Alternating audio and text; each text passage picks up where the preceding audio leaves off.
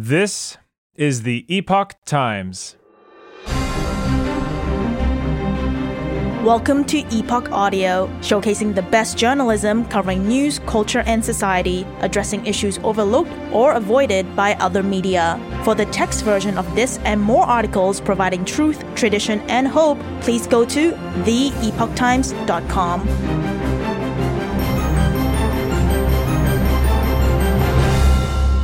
Barbara Kay. Where are the feminist voices denouncing the toxic masculinity of Hamas's pogrom? Commentary. The United Nations International Day for the Elimination of Violence Against Women is celebrated every year on November 25th. But its campaign runs until December 10th, a time frame that includes the anniversary, this year the 34th, of the mass murder of 14 women at Montreal's École Polytechnique on December 6, 1989. The Montreal victims' families find solace in national and international ceremonies of remembrance. There isn't a feminist in the West who does not to this day interpret the action of Montreal killer Gamil Gharbi, son of an Algerian father and Quebecois mother, he adopted the name Marc Lépine, as a symbol of the toxic masculinity, whether active or dormant, that afflicts every man in every generation which makes no sense because while gender indiscriminate massacres are common in history, women only massacres are vanishingly rare.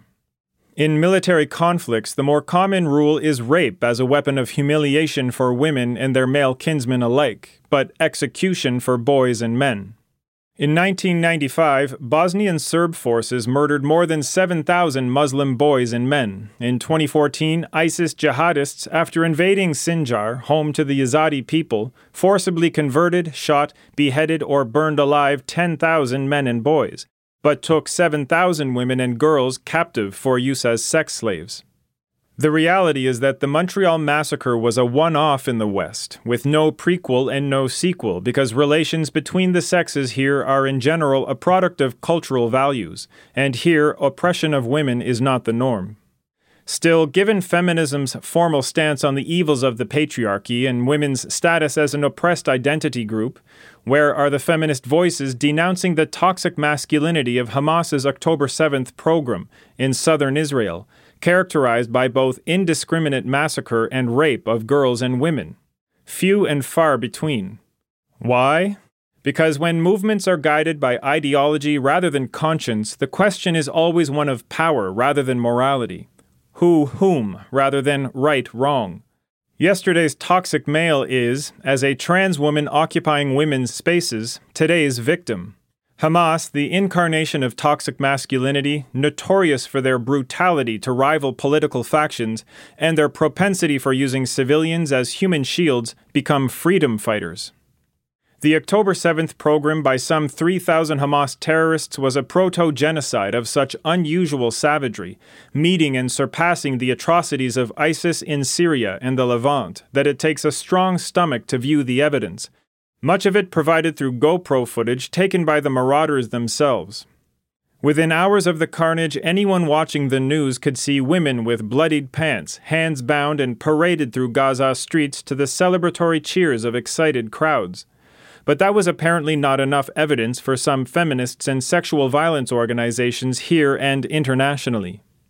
In the United States, nearly 150 academics in feminist, queer, and trans studies signed a letter organized by a Marxist scholar from Purdue University, demanding a ceasefire to end the genocide in Gaza.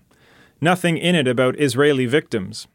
In Canada, Samantha Pierce, now, having been fired, former head of the Sexual Assault Center at the University of Alberta, signed a letter that scolded NDP leader Jagmeet Singh for repeating the unverified accusation that Palestinians were guilty of sexual violence. Rookie Ontario legislator Sarah Jama, in spite of her intersectionality victimhood chevrons of blackness, disability, and femalehood, was removed from caucus for her proud alignment with Hamas supportive militants. In the UK, Sisters Uncut, a charity dedicated to female victims of domestic violence, issued a 600 word statement including references to Israel's alleged crimes of apartheid and genocide but no mention of the 100 or so kidnapped women or the brutal sexual assaults many of them endured. The group claimed that reports of Hamas's sexual violence amounted to the Islamophobic and racist weaponization of sexual violence, and no people would ever accept being murdered, humiliated, dispossessed, racially targeted, oppressed, cleansed, exiled, and colonized without resisting. Really? In fact, many peoples, including Jews, have been forced to accept all these indignities throughout history, and yet have never perpetrated proto genocides as a form of resistance. The Jews' response to manifold historic injustices was for centuries to accept exile, second class citizenship, and frequent pogroms with resignation, finally returning to their homeland, there to build a confident, productive, and democratic nation. Indeed, Israelis built a nation so democratic and confident that it tolerates the pathological altruism of its own Marxist, post Zionist feminists, who have for many years made common cause with the Islamo Progressive Alliance. By pathological altruism, I refer to a syndrome all too common amongst Jewish academics, whereby Marxist ideology is privileged over reason and self interest, even if it means giving comfort to Jews' self described mortal enemies. For example, in 2007, doctoral candidate Tal Nitsan submitted a research thesis to her Hebrew University sociology department organized around the undisputed premise that members of the Israeli Defense Forces did not rape Palestinian women in the course of their military duties, and still don't. The abstract of the thesis observes that the lack of organized military rape is an alternate way of realizing particular political goals.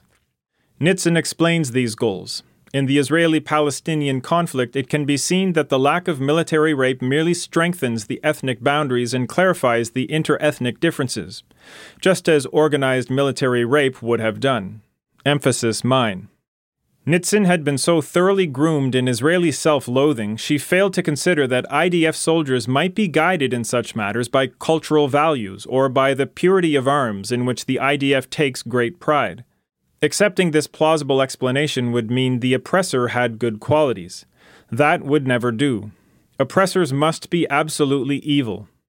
The Marxist solution was to find non rape blameworthy, just as future feminists would find Hamas atrocities against women justifiable as resistance.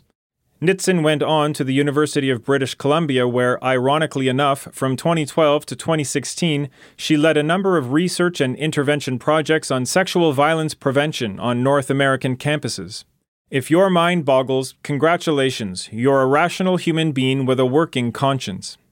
On November 22nd, a full six weeks after the pogrom, UN Women, short for United Nations Entity for Gender Equality and the Empowerment of Women, finally met with Israeli women's rights experts advocating for official recognition of Hamas crimes against women and children. At a following meeting of the Security Council, UN Women's Executive Director condemned Hamas's crimes inside Israel and promised an investigation. Better late than never, even if never looks to be the apparent choice of many other so called women's organizations.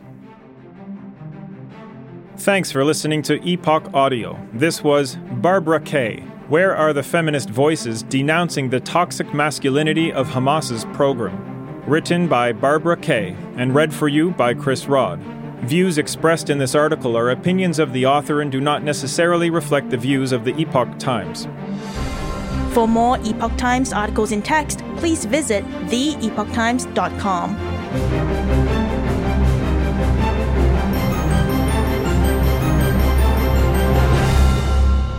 This is the Epoch Times.